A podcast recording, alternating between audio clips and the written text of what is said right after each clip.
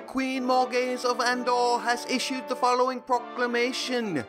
The following discussion will include spoilers from the Wheel of Time books by Robert Jordan and Brandon Sanderson. We ask that you read those books so that our discussion does not spoil you. You have been warned, so it is written, so shall it be done.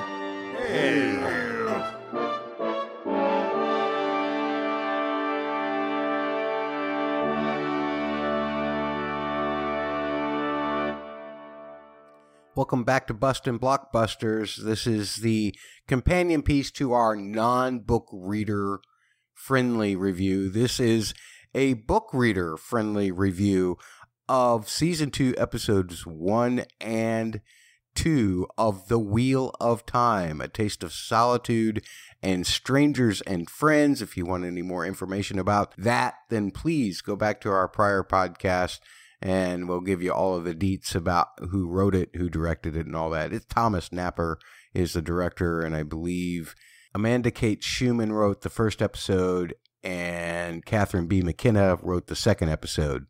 But we want to focus specifically on some book things that actually go beyond the scope of where Priscilla had read. I'm going to do this part first, and then we'll have a little bit of a conversation with Priscilla at the end regarding our impressions of how the television show adapted some of these things. As we get started, I am going to offer you just one additional book spoiler because I know some of you may have started the books, but you're not all the way through them. Things that I discuss in this section will be up to and including book seven and maybe even a little bit beyond. So if you haven't read the entire series, you may want to lay off some of this. Or if you want to dive in deeper, I mean, who am I to judge? Or avoid this podcast altogether. I don't blame you there because really my book thoughts aren't going to be any different than anybody else who's read the books. Some of the podcasts out there have read them multiple times and they're all much better at interpreting it than me. But just as kind of a time capsule of where I am in relation of my fandom, to this series and to this series of books. I wanted to do this section as we go through these episodes one and two and just point out some nice Easter eggs or overall story supplementary stuff. The first thing that I want to bring up actually comes up from Moiraine, and I mentioned this in the non book reader podcast, but I wanted to emphasize on it further. The whole story about Lan throwing Moiraine into the pond is from A New Spring, as any of you book readers probably know if you've read that far. Now, New Spring is a prequel that I believe was the 10th release, 10th or 11th release of the entire book series, but you can actually safely read it probably at the very earliest after book 5. Most people wait until after book 7 and I really don't remember what order I read it in when I originally read the whole series, but I love this story of how they meet, and it is a true story, or at least according to the prequel, it's a true story, despite the fact that Moiraine implies that she lied about everything else about Lan when she's about to leave him and make him go to Alanna. The most interesting thing about that to me is that she says that she lied. So either she did lie or she didn't lie, but somewhere in there, there is a lie, which means that the oath rod is not being effective. We know that Aes Sedai can disguise the truth, but that oath rod bond usually makes them have to tell at least a version of what is true. So, was this to further emphasize the fact that she has no connection to the One Power right now? I suspect that's what it was for. It'd be very interesting to see because I thought that if you were using the one power on someone, such as with the Oath Rod, even though I guess it's kind of a ter'angreal, but I thought you couldn't resist that whether you were susceptible to magic or not. So I have a question about that, and feel free to contact me with any of your thoughts about any of the book reader stuff. You can send posts to Bust Blockbuster on Elon Musk's X or you can send emails to me, mattsaudioblog at gmail.com. I'm not going to give the double P stuff here because I, Bubba right now is not a book reader and I don't want anybody spoiling him on any of that stuff. You can also find Priscilla at Priscilla TV1 on YouTube. She doesn't have any other social media except maybe a Tumblr, but I didn't exactly get that URL. I'll have to get it from her for next time so that we can post it in there so you can see what she's posting about. Anyway, I want to know what you think about that one little slip in line that I thought was really clever to say something, but I'm not sure what it's saying. And here is something else about that particular scene between Moiraine and Lan in the television show when she says, Alanna will take your bond by force. Now, I couldn't even talk about this with Priscilla because it happens, I believe, in book six. I think it's, yeah, book six in Lord of Chaos, where Alanna does bond to Rand by force. It's a very disturbing passage in the book. There are many disturbing passages in the books, but that one I found particularly weird because while Jordan does do a lot of, you know, women folding their arms under the breasts to hold them up, basically, and I have no idea what it is with writers' fascinations with mammary glands, but the idea of compulsion, which is something that Liandrin will use probably, or we know that Moghedien uses it a lot, or this forced bonding is really disturbing. Like I said, there's many things, and I could spend the entire podcast just listing on all of those. But I love that allusion to Alanna bonding to Rand from the books that was very subtly placed in the show. So I guess from here, I'll just go through the episodes and do some comparisons. I like the change of switching out Verin for was it Van Deen, Van Dene? I can't remember how you pronounce her name, but Adelaus or Adelise, however you say that one, originally had another sister that started with a V that was at that house where Moiraine visited to find out more about the prophecies. And of course, the whole stipulation that she couldn't go back to the one tower nor be able to channel at this point wasn't present in the books. I don't have any problem with that storyline. Uh, they got to give Maureen something to do because she is kind of inactive this book, The Great Hunt. So, got to give your lead actress some kind of storyline that's emotionally compelling. And that works for me. But having Verin there instead allows them to consolidate some characters, first of all, and of course, introduces a very important character for the book series to the television series. And I honestly, you have to help me out with this again, book readers. Was Verin always part of the Black Ajah and Tomas a dark friend? I know that that comes up quite a bit later in the series after Egwene is already the Amyrlin seat, but I can't remember when the change occurs or if it had already occurred. It just makes me wonder if they're bringing Verin in now in this way, could she possibly have been that Black Ajah that was at the Dark Friends social? The other possibilities, of course, uh, Joiya Byir or Liandrin, I suppose, since we don't really get a context within the six month period between the end of season one and the beginning of season two, it's difficult to determine when exactly this Dark Friends social occurs. So any of those possibilities could be true. And what about Verin and Moiraine's conversation in episode two, which also points to those kinds of things where Moiraine says she needs an oath of allegiance or what have you like that, and then Verin says, What do you want me to take an oath to? That I won't betray you? There's loopholes to every oath. And with Verin, I believe that that is definitely the case. And I think that that was an illusion to us book readers to say, yes, we know what we're doing. Yes, we're on track. Yes, we're going to play Verin's story out. And that's why you have such a great actress playing this role. As a book reader, I am so delighted with the lesson that Egwene and Nynaeve got in the tower from Alanna, which explains the, the five divisions of the one power. And I love how they have now created the weaves to accentuate what's being used. I thought that was a great stroke because Jordan does have some very specific rules about the magic, some of which I feel like the show is kind of breaking as far as Logain goes, but that's just me. But at least now visually we have something to tell us more of what these sisters are doing rather than just these white whisks. And I suppose that Rafe was simply trying to keep it simple the first season until he could explain it.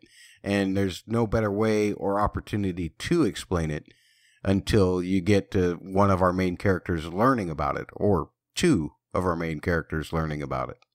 Oh, oh, I want to go back to Egwene because Priscilla and I do talk about this quite a bit in relation to her not using her hands and talking about it in the context of the show because of Child Valda.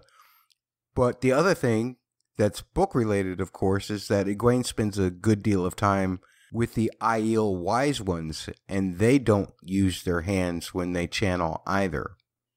Let's talk about Elyas for a moment. Of course, as you know, he actually first met up with Perrin and Egwene in book one after they had gotten away from Shadar Logoth.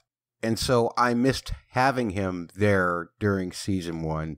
They're kind of making up for it here in season two. I'm still not completely pleased I feel like their relationship maybe just budding, and I understand he's just being hired on as a tracker, replacing the other Shienaran that was a tracker in the Great Hunt that had some kind of similar abilities, I guess. It makes sense to consolidate it into that. I just didn't like the delay, and I wish that they had more interactions because here Elyas is, he's got golden eyes all the time. You would think that Perrin would ask him questions, but instead he wants to avoid him. I guess he wants to avoid that part of himself.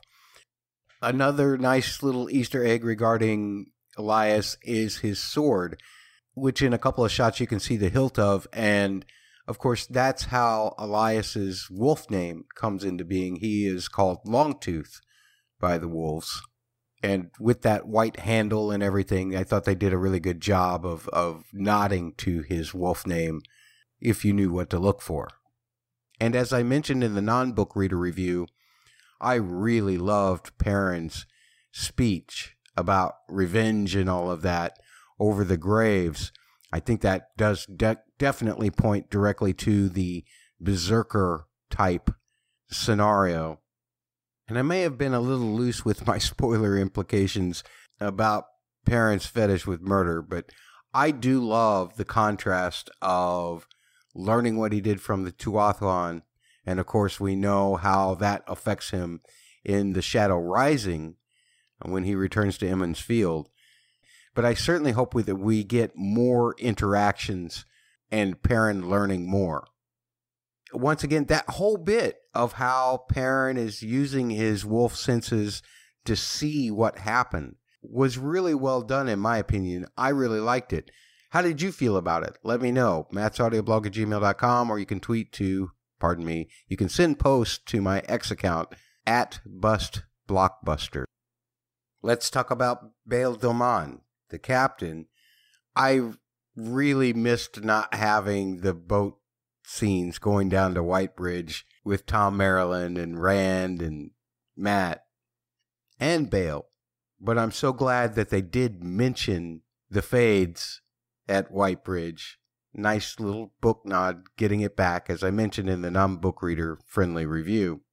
The question is will he end up in Faldara and agree to help Nynaeve and Elayne and all of them, even though that doesn't really work out?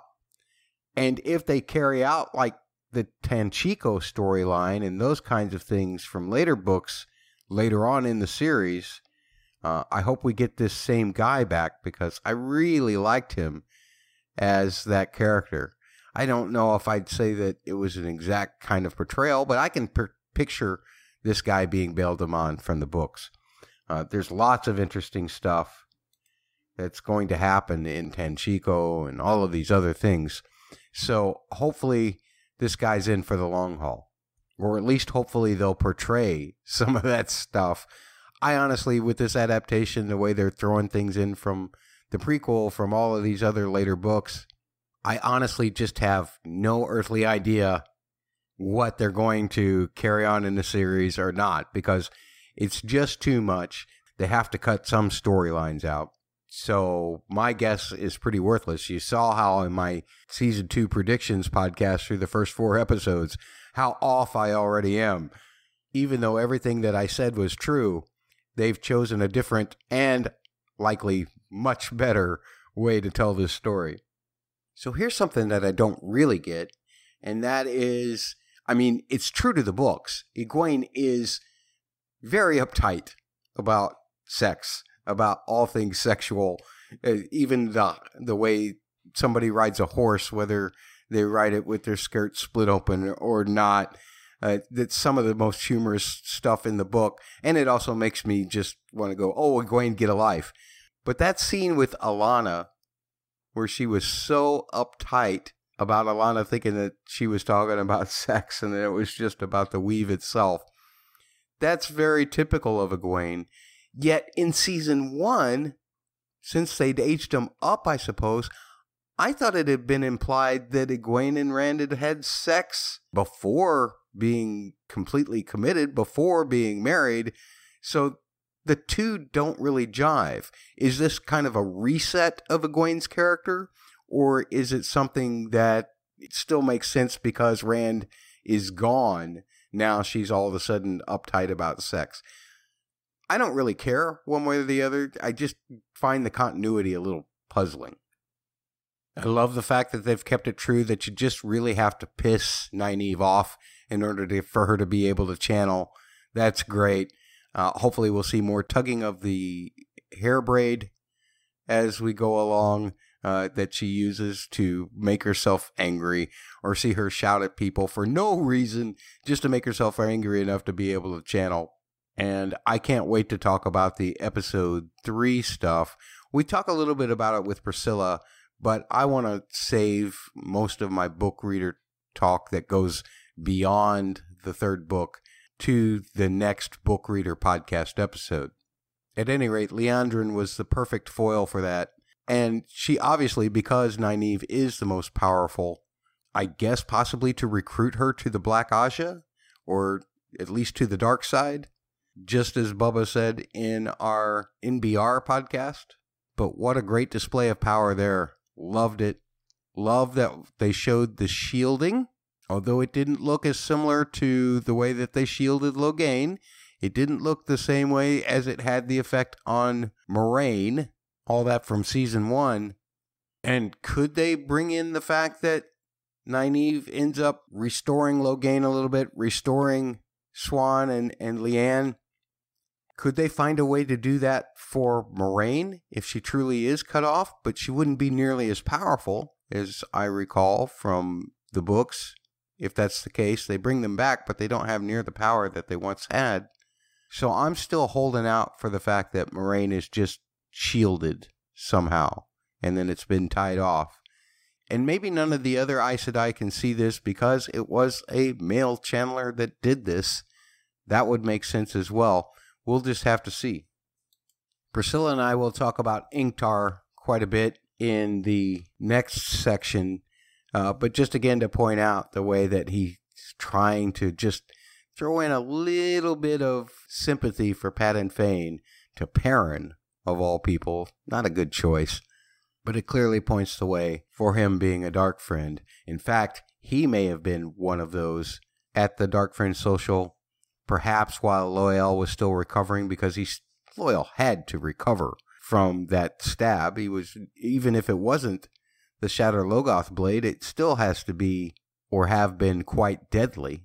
As far as the way that they're handling the Lan story, I'm cool with that her sending Lan away to Alanna is interesting. I believe it's Myrelle that Lan's bond is transferred to when Moiraine actually goes through the door with Lanfear in what book is that? Fires of Heaven? But if they're going to do Alanna, I mean, that would work. I obviously they're not probably not going to do any kind of transfer here. Do you think they'll actually kill Moiraine? Do you think they'll actually have her go through the door in the series? I almost feel like they have to do that. It will certainly wow a TV only audience if they do it. I suppose we would have to have a Beltane ceremony for her as well, or have her included in the ceremony. I did love that. I loved that sequence of everybody celebrating, celebrating, mourning Beltane, and I loved the Fade fight, the double F. Those are great sequences that I don't recall from the books. I don't think they're part of the books, but they were they were fantastic as well. And before I move on to episode two, I do want to go back. I want to give uh, John from the What Up channel on YouTube uh, credit for this because I missed it and then I watched his video and he pointed it out and I'm like, oh yeah, that makes perfect sense. What Up channel is a channel you should watch. The Dusty Wheel, of course, is a great channel for and podcast for Wheel of Time. Uh, Wheel of Time with Ali and Gus is another one. Sorry. These are all people that you probably already listen to if you are a book reader. Or if not, if, if you happen to stumble upon me, uh, you're going to find out that there are people that cover this stuff a heck of a lot better than me. But that's beside the point. I'm just here doing what I do. Anyway, John pointed out two things about the scene of Egwene cleaning the Amyrlin Seat's chambers.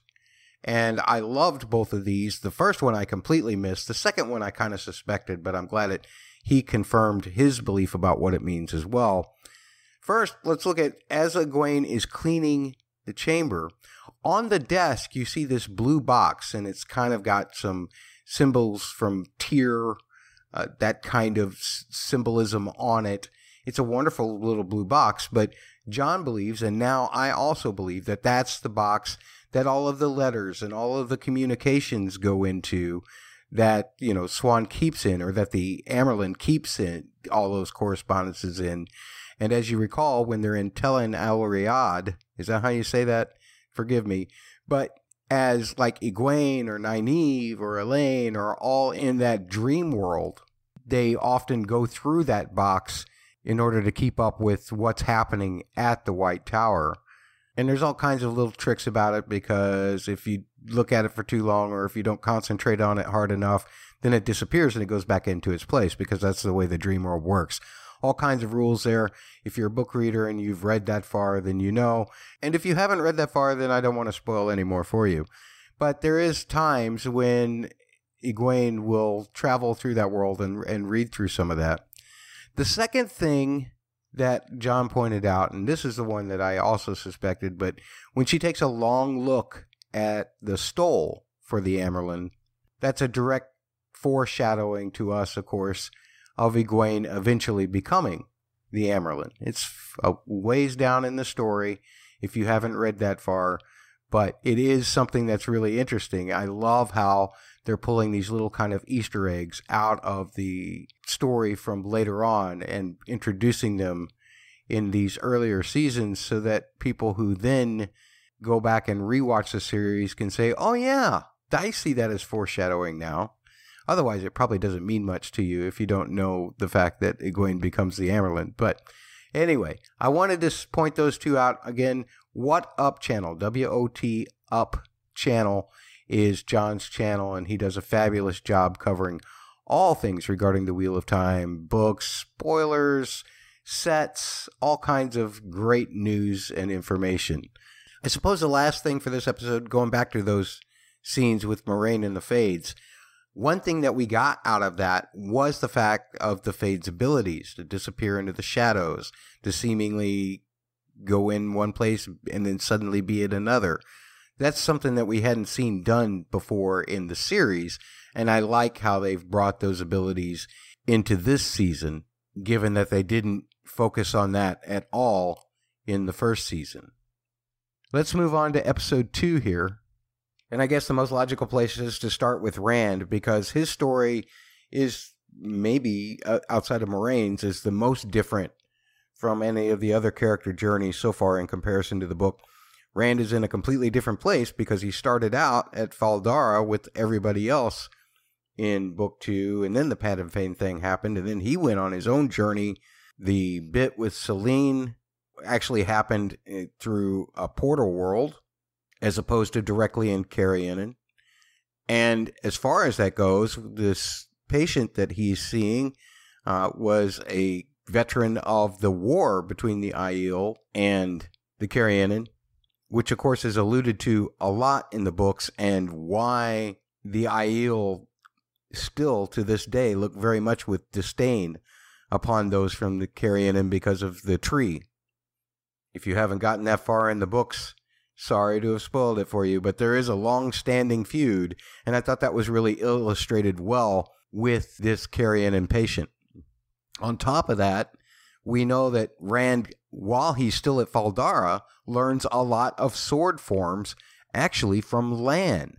And since Lan isn't there, what better idea than to have Rand sneak in his own sword so that this Heron Mark sword blade master can teach him forms. He's not going to get them from Lan. He can get them from this guy. Now, in the regular podcast, I always do this bit where I try to hate on Rand, and I use this as an excuse. It's like he's using this guy. In actuality, the story needed something to replace that sword training from Lan.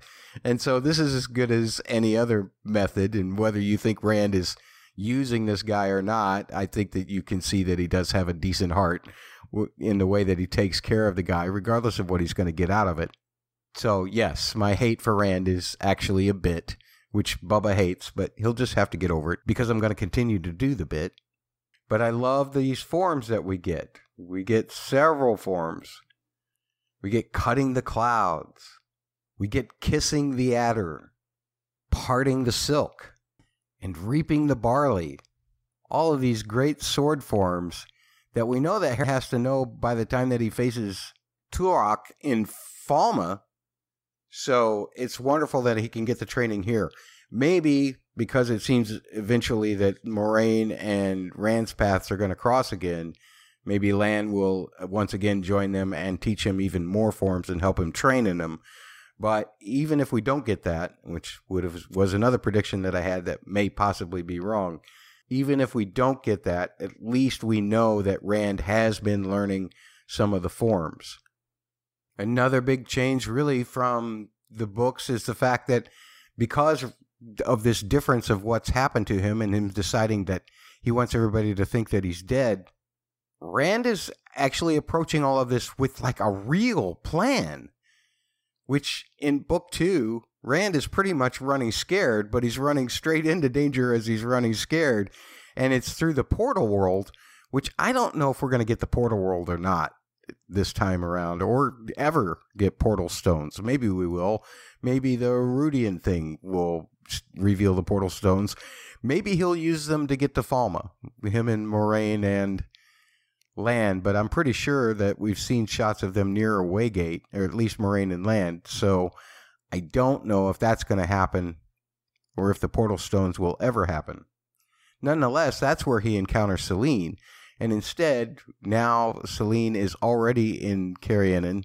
And please forgive me, I'm going to pronounce a lot of these names wrong. I want you other book readers who have been pronouncing these names for 20 years to come back at me and, and phonetically spell them out to me and say, hey, Matt, get it right.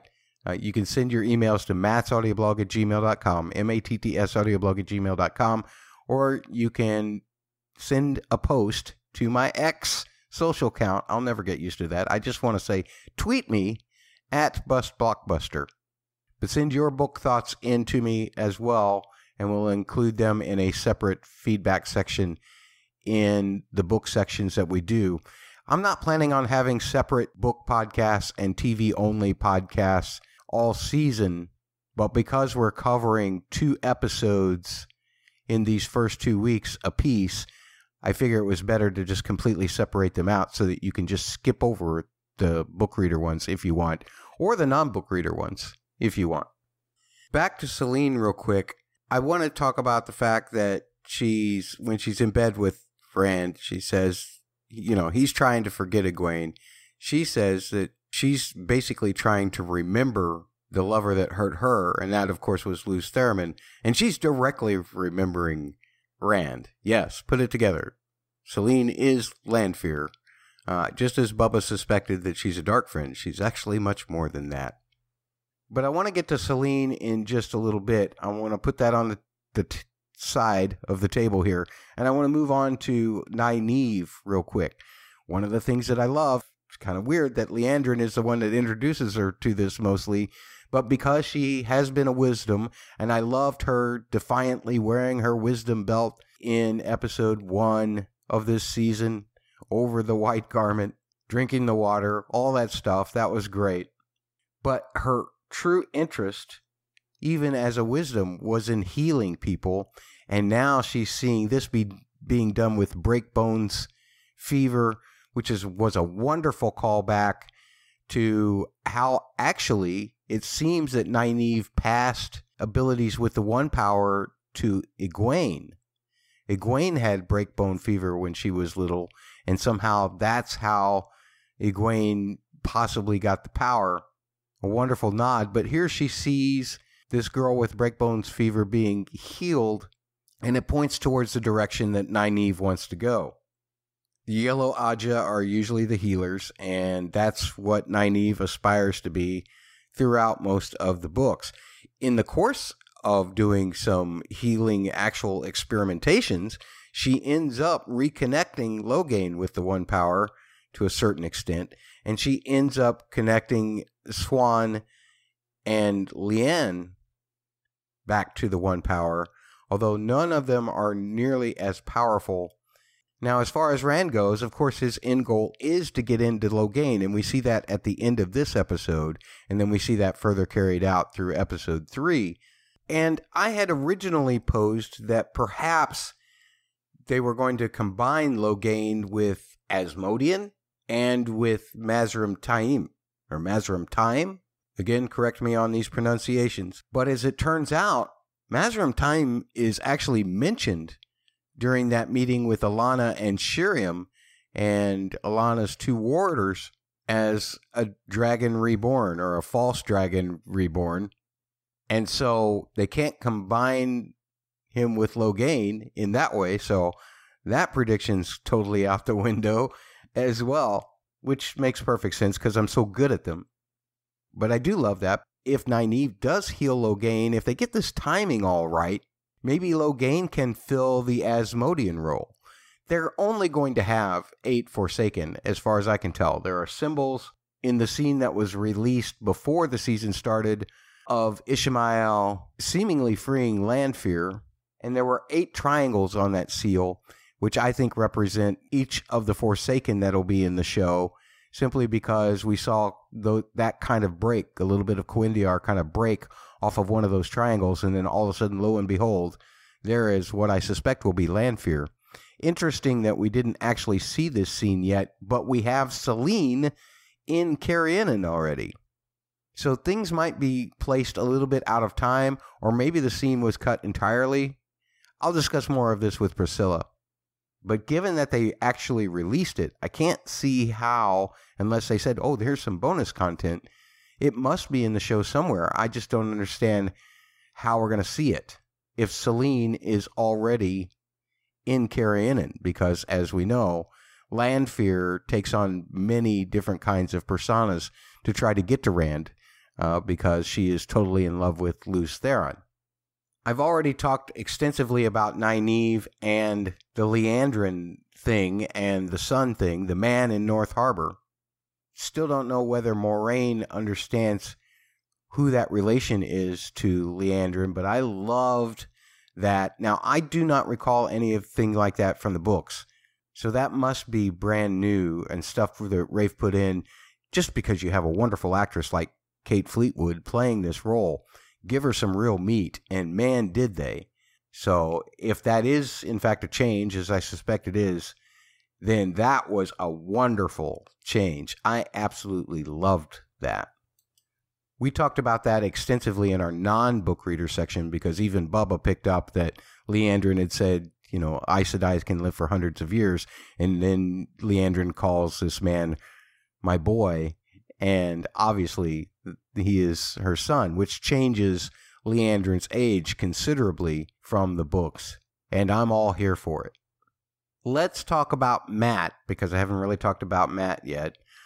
I like this storyline. I, you know, because of whatever happened with Barney Harris or with COVID or what have you, they couldn't have Matt be in Fal Dara to participate with Perrin in that part of the journey, but he's got to get to Faldara somehow. We've seen him in the trailer, perhaps with the staff that he got. You know, he got it by going through one of those doors and then nearly ended up dying, or maybe even did die. I think that's in Fires of Heaven. I know he walks through one door at the tower and he walks through the other door in Rhuidean. So I know the Rhuidean thing was Fires of Heaven. And I love that they've paired up Min being there.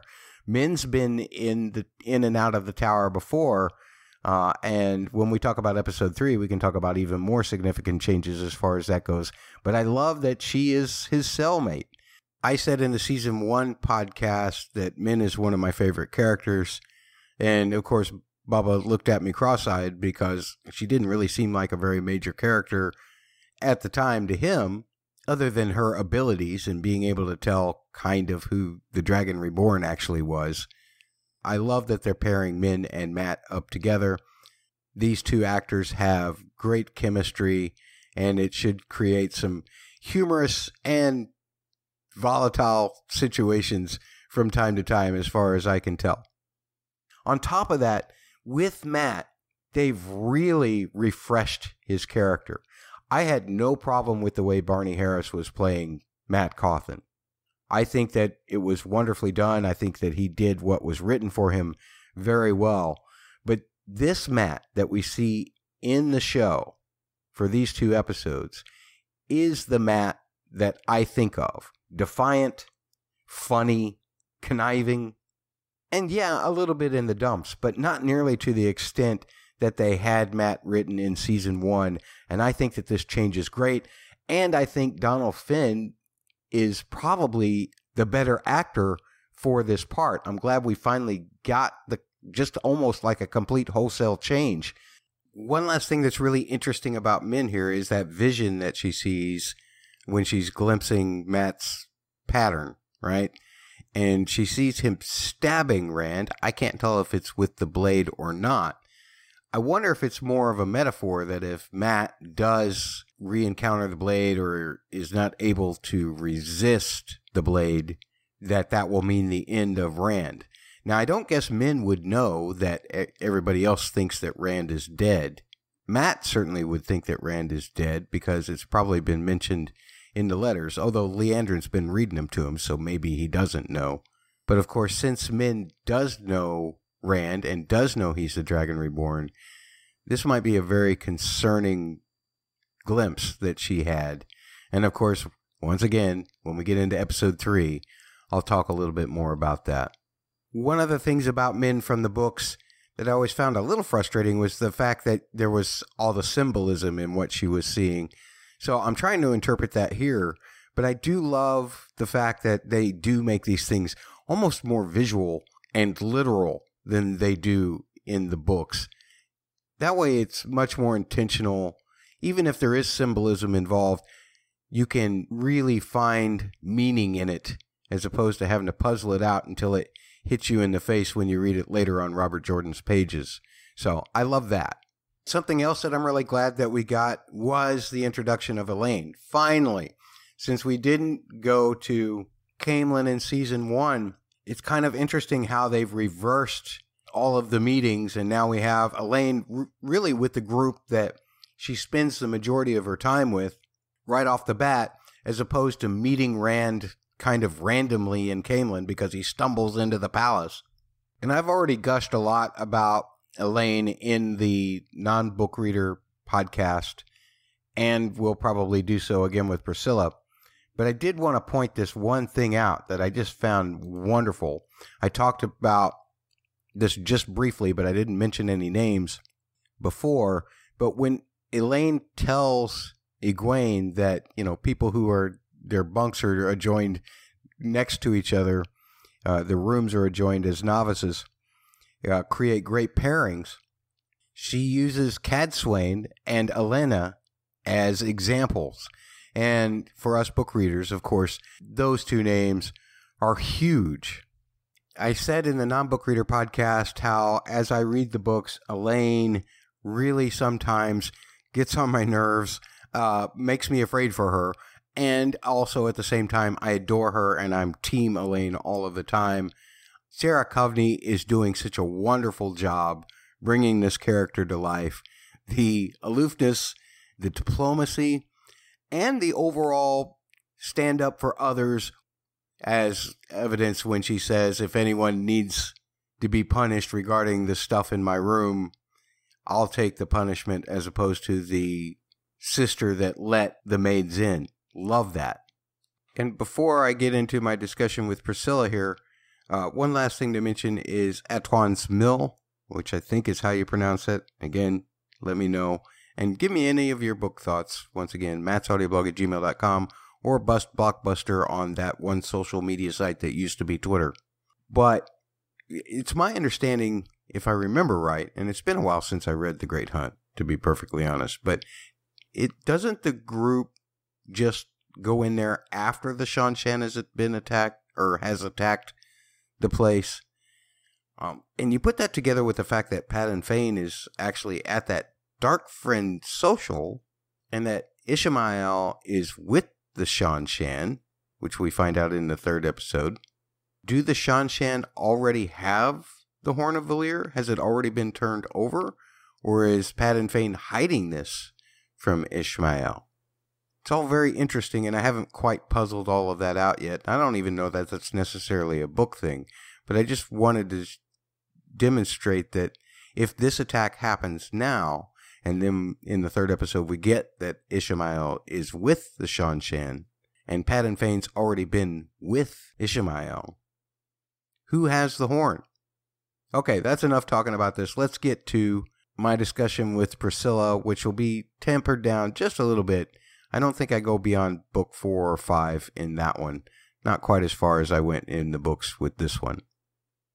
Yeah. I had more book thoughts about the tr- the third episode, to be honest. But yeah. like, uh, uh, like I think we discussed about elayne that like they were doing the the thing opposite ways now because like she's first introduced in the first book, right. and then go to Tar Valon, uh, and then meet uh, uh the, she she first meets Rand, Rand. and then meets Elayne, uh, and and then uh, meets Egwene so they're doing the opposite thing. And I wonder when she's going to meet Rand, to be honest.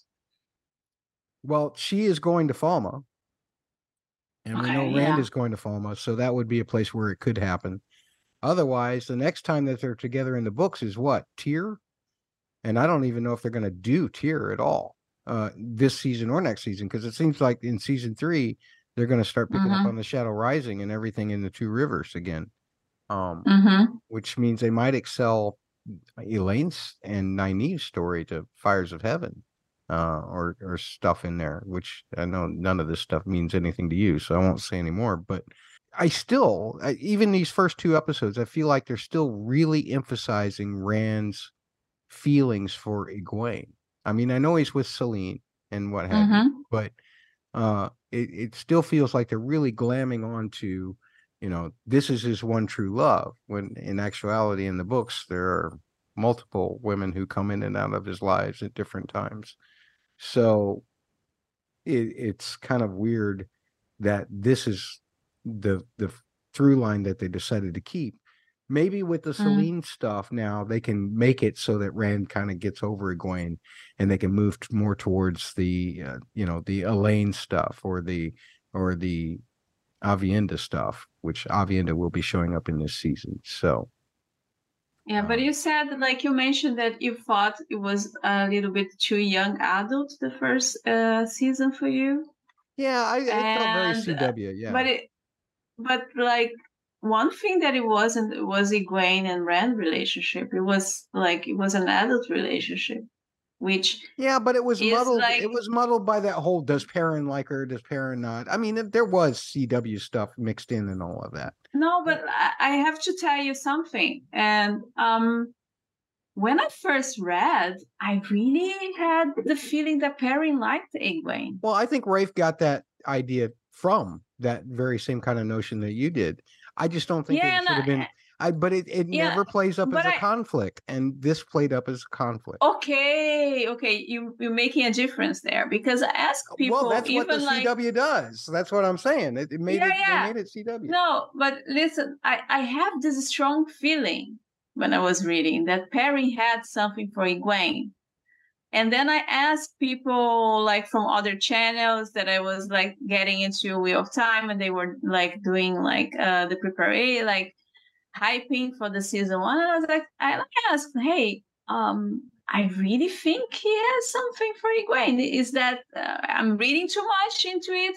And they all said the same thing. No, no, they're all friends, and it's just that because um, Egwene is promised to Rand and Perry's being a good friend. And I was like, I'm sorry, I didn't get that. So when you went to season one and they added this level in, in their relationship, that one, the relationship was not a crush. It was not like they're just being promised to each other. No, it was a real relationship, one. And two, it was a complicated relationship because she has an, she had ambitions and uh, he had his, ideas too and then Trollocs came and three there is pairing then i was like i felt oh my god i understood them. So i'm not the only one that had this reading. So i actually liked the way they did the relationship. And the conflict i'm uh, yeah it could have been done like a little bit differently but they they I, I, think they added more adult stuff there. So in this context the season two when Selene yeah. comes in and in the books it's not like that well the, I, the relationship is more mature in the television show simply for yeah. the fact that the people are more mature in the books they're much okay. they're younger younger um, yeah so I, it feels to me like you tried to um, you said, I'm going to age these people up into closer to being adults or even being adults. And so, therefore, I'm going to bring in some adult subjects. Let's talk about, you know, cheating on your on your boyfriend or on your girlfriend or these kinds of stupid CW jealousy issues. Matt, That's the thing that I got. Rand, Rand is not cheating on Egwene. Rand is dead. Remember no, that. No, for Rand, Egwene, Rand, Rand, Rand, is still alive, so therefore he no. is cheating on Egwene. Egwene could be with someone and not cheating on Rand because no, she thinks Rand is dead. Rand killed himself uh, to his friends. Yes. So he considers himself dead to his so, friends. So if I, let's say you and I are married, and okay. I and I tell you You ghost that, me. That, well, I, I send a notice to you that my plane crashed, and you think that I'm dead. Then uh-huh. I go uh-huh. on and I and I go to another country and I talk with uh, and date and have sex with another woman. Do you think I'm not yeah. cheating on you? No, you're dead. How can you cheat on me? you're dead. You are dead. I'm dead. All right. So all right. So we've we've I've now lost that argument, obviously. Let's talk about the big change. So we've got things already focused in Cairhien. I loved um I think it was the third episode actually, but I love that jacket. Oh my god, that jacket is so cool that Rand was wearing. Yeah. Um that's that's from a uh, nod from the books. Yeah. Uh, and the whole thing with with um Ingtar Ingtar is kind of making a case for Padan Fain. Did you see the way he was looking so intently at Perrin when Perrin was going through that revenge thing? Because we know that Ingtar is going to end up being a dark friend, right? So uh, that was really interesting that he kind of going to bat for Padan Fain just a little bit. And in fact, I think that he is. I think that he's the Shienaran that was at the Dark Friend show social. Mm-hmm. I I mean that that's my guess. I don't know. There was an Aes Sedai too. There was who is the Aes Sedai? Well, that that's a good question because I think it, and I don't know if you're there yet. Um, I think it might have been. There's Joiya. the black. Ajah. I think it might have been Joiya, the the uh, the shaved headed Ajah. You think? um, I don't know. uh, or it could have been Liandrin. Who brought the the child? to the Dark Friend solo show. Who, I, I think that was the, the owner of the house. I, is what I thought, but okay. maybe not. Um, that because she she was that was the woman that was sitting right next to where Ishmael was standing, right? That she mm-hmm. went to mm-hmm. her her first. Um, so I think that this actually took place. Where does it take place in the books? Is it Amadicia? I, I can't remember geographically where it takes place in the books, but I think that the the costuming, uh, if you've ever seen that map of of how the costumers kind of pattern certain patterns and colors to certain countries in a real world, mm. To go back to other countries in the in the Westlands, uh, I think it matched up with Amadicia, the clothing pattern. I mean, everybody thought at first that they, they were Tuatha'an, but that's they're clearly not. They're too they're they're too sophisticated to be Tuatha'an clothing. So I think it's more Amadicia, uh, possibly. Uh, nonetheless, uh, figuring out who all the Dark Friends were, no Padan Fain was there. We know a White Cloak was there. We know. I think it was Ingtar that was there f- for Shienar. Uh, the Aes Sedai, I think, is Joiya. I think that the big change uh, to Liandrin's storyline, because I don't recall any of that kind of. I mean, even I don't know if I recall anything even about a man. I, I thought that she was sneaking away to Darkfriend meetings or something. Uh, in, in when when yeah when Moiraine said that on the first season, I assumed she was meeting and Fain actually. Yeah, that's a good guess. That was as good a guess like, as any. It must be Padan Fain. They are two. They are dark friends. They're uh, yeah. like doing dark friend stuff, and Moiraine had a different reading of it. Which makes it even more interesting to me as to how they're going to set up the whole Falme situation. Is Liandrin simply going to trick them to be ambushed, or is she going to ambush them herself and then bring them there? Which that wouldn't make much sense unless well, by having Ishmael with the Seanchan, she could be doing it for him that way. But why, I wouldn't know. Which is strange uh, of is that she seems very honest in her motivation so far and how she reacts, especially towards Nynaeve. Yeah. Yeah. Uh, but again, I, I don't I get think, any deceit. I don't get any deceit, anything from her. Well, I, I think she truly so, wants Nynaeve to work her power. Um, but I think that she wants to acquire that power for the dark side. Okay. I, I mean, Could I think be. Should, I because you know, just because you're dark friend doing dark things and being evil doesn't mean no, you but, don't like the people that you are know, working with. No, but it's like she goes to Matt and says, You should go to Egwene. She needs a friend. She gives Matt a yes, way out. That was that was very interesting. Um you know, like this is not something like I would expect a dark friend to do.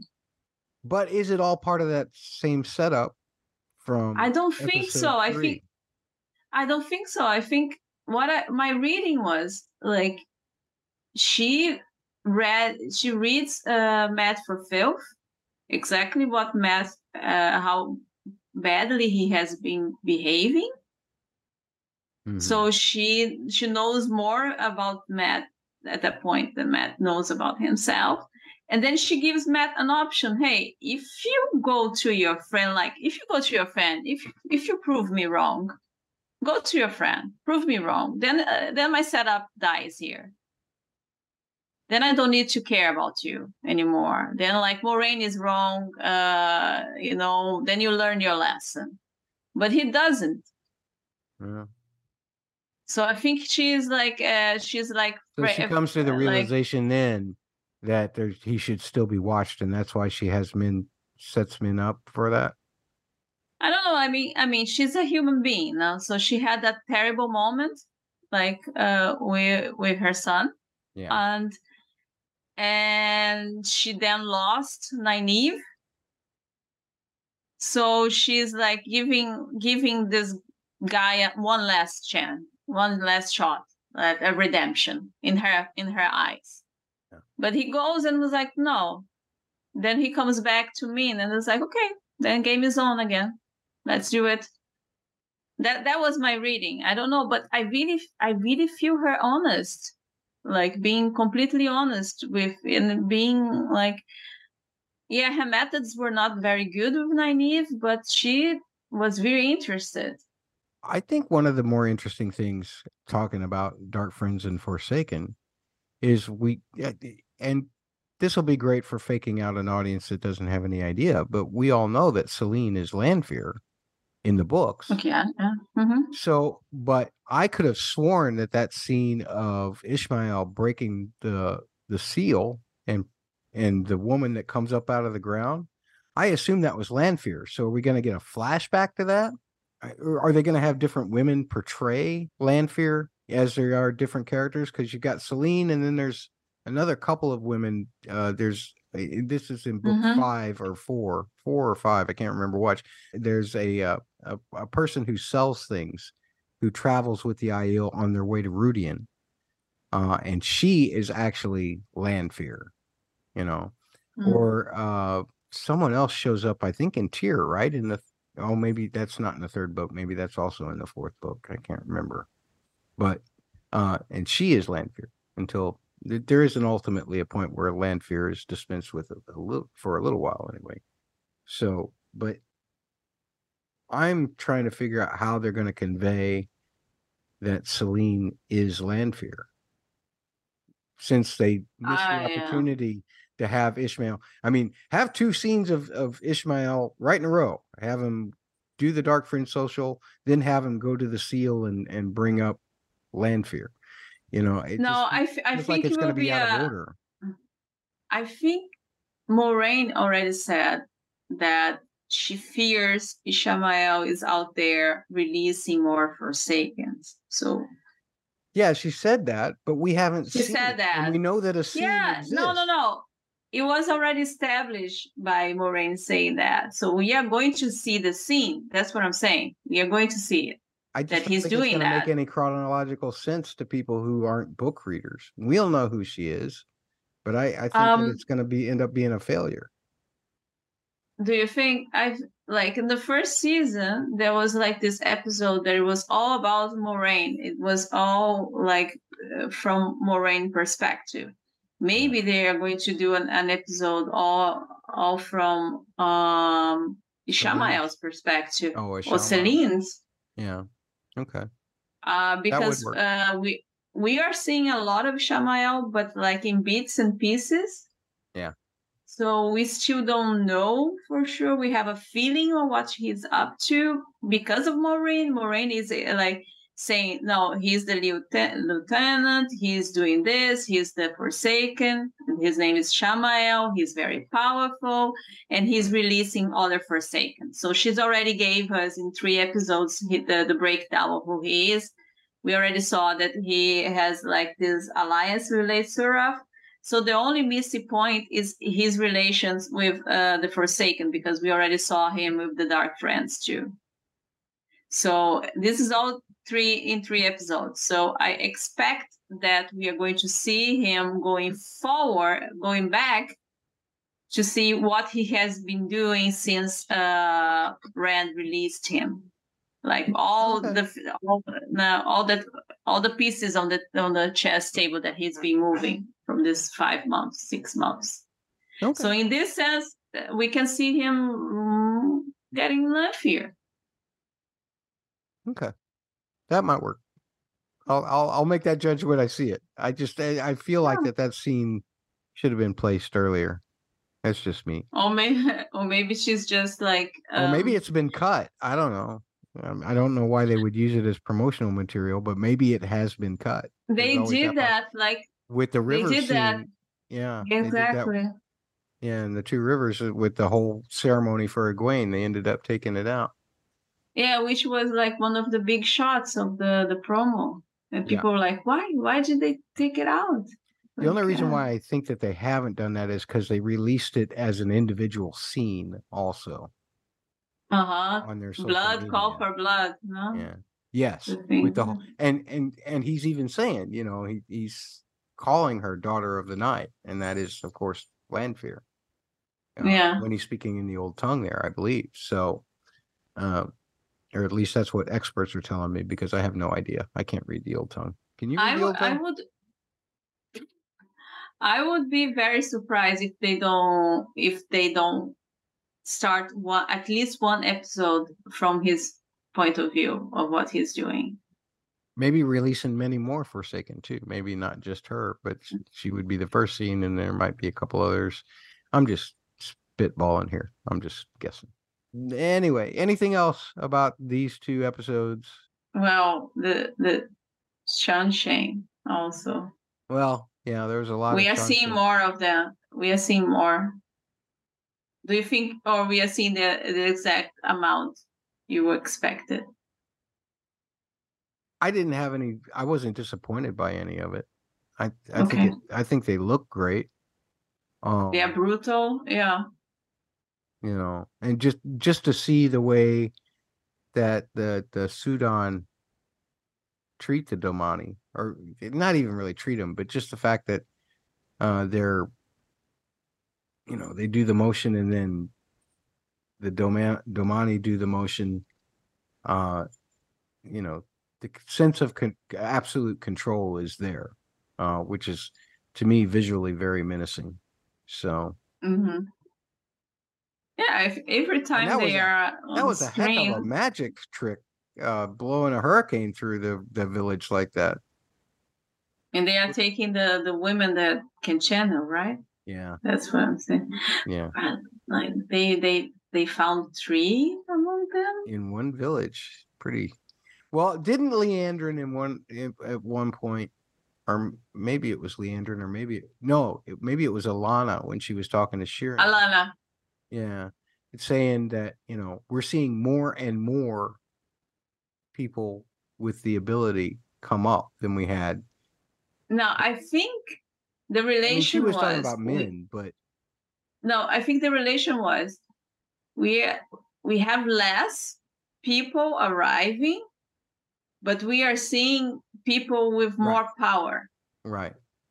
Okay. Well, and she made a connection. Okay, we we have been before that we have been getting less and less each year, and now we are going to now we are getting more and with more power than ever before. Yeah. So that's why she said that's why I think the the last battle is coming because of this. Like it cannot be an accident that this is right. happening. Which is why it doesn't seem unreasonable to find three people in the same area with the capability of the one power. Look, you found five ta'veren in the two rivers. Yeah, but the two rivers, uh, like, is a, a reg, uh, like a place that is like very rich, apparently. Hmm. Right. Yeah. Well, I guess it's got a, it's got definitely got a history. Mm-hmm. But why can't? Which uh, I, I, I always, I always say in Portuguese, three rivers because there is like a city in the my home state that is Three Rivers. Let's go ahead and talk about the third episode in this part. Yeah. Uno is one of my favorite characters in the in the books.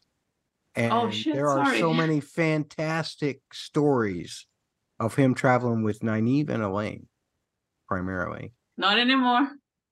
That's gone. That's gone. That's a big butterfly effect. I wonder. Yeah. I wonder if that means that they're actually cutting some of those storylines out completely for the series. I think so. That sucks to me.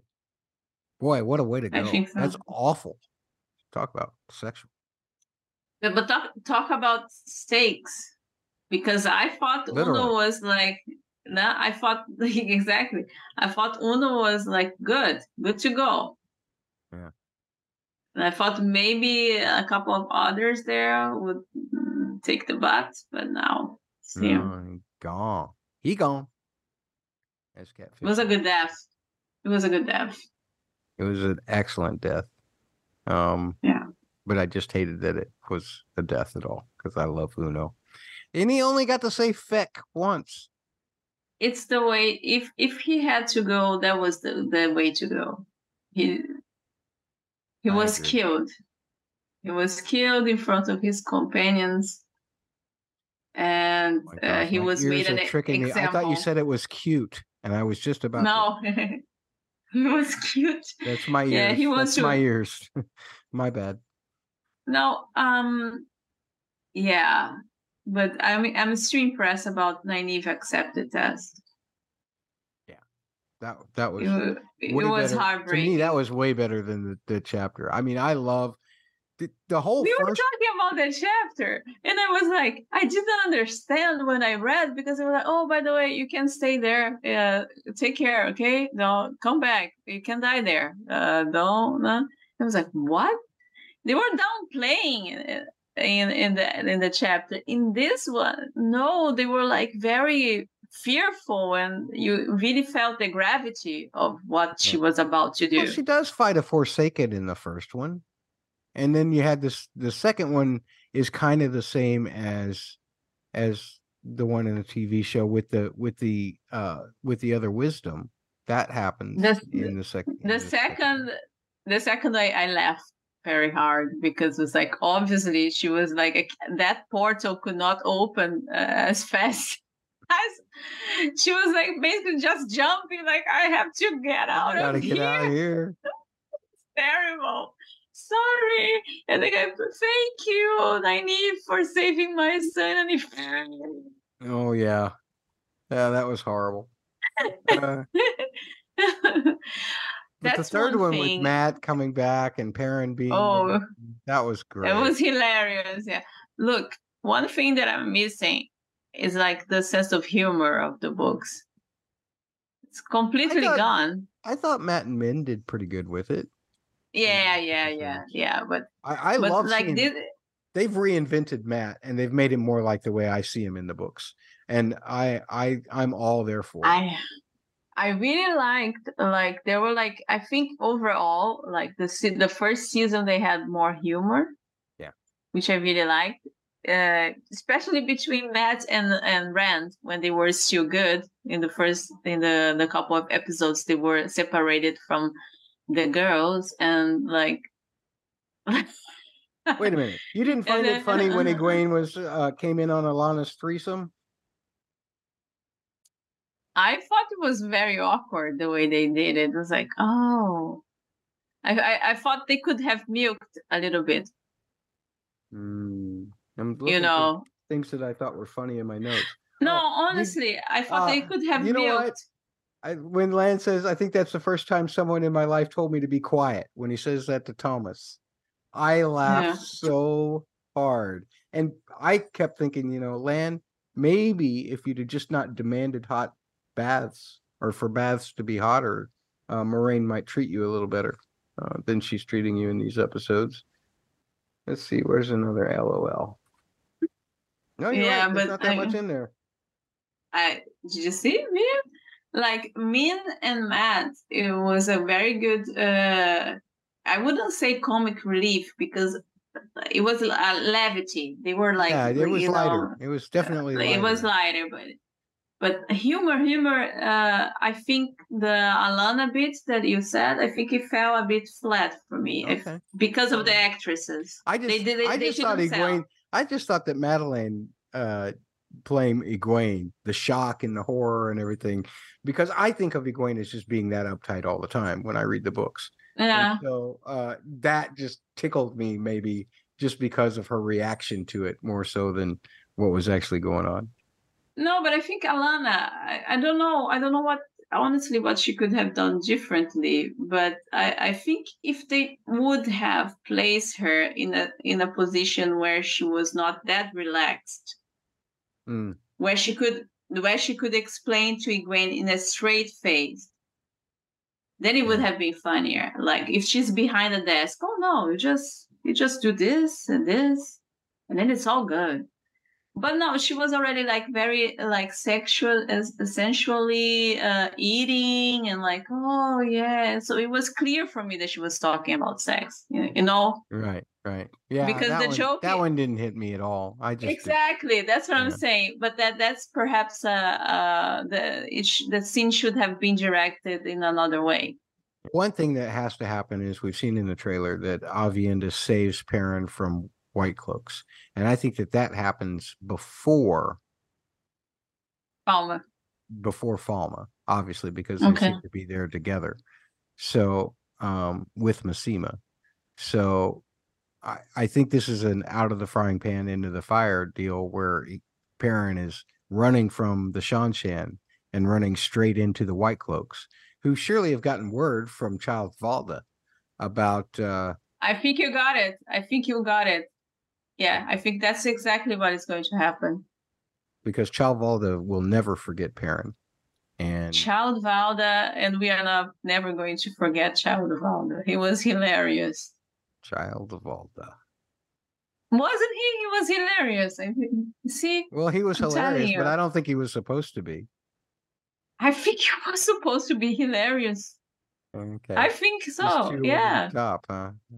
I thought that people were supposed to fear him, and it ended up being just backfiring because it was too over the top.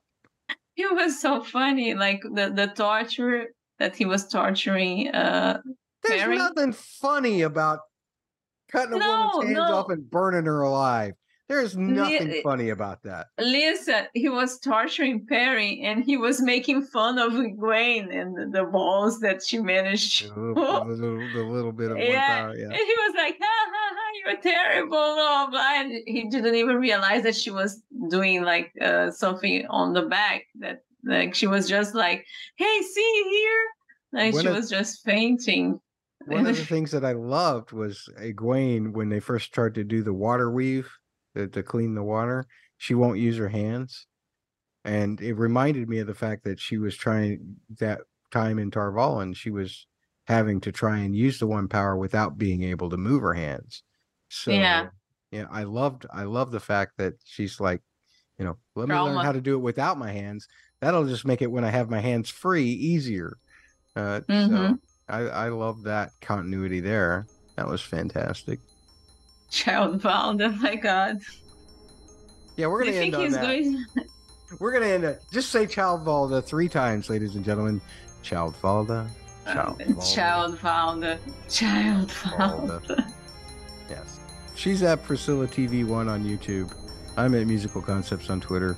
If you have thoughts or feedback, please feel free to send it to it at Bust Blockbuster at Bust Blockbuster wherever you're on social media or at the word double letters PHQ. Same. And you can send emails to mattsaudioblog at gmail.com. See ya!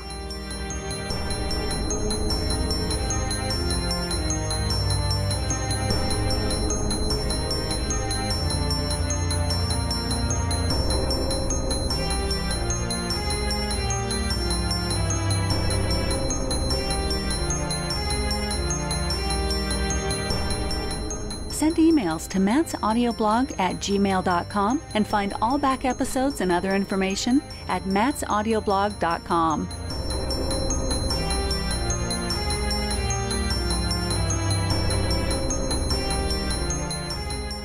Part of Double P Media, doublepmedia.com.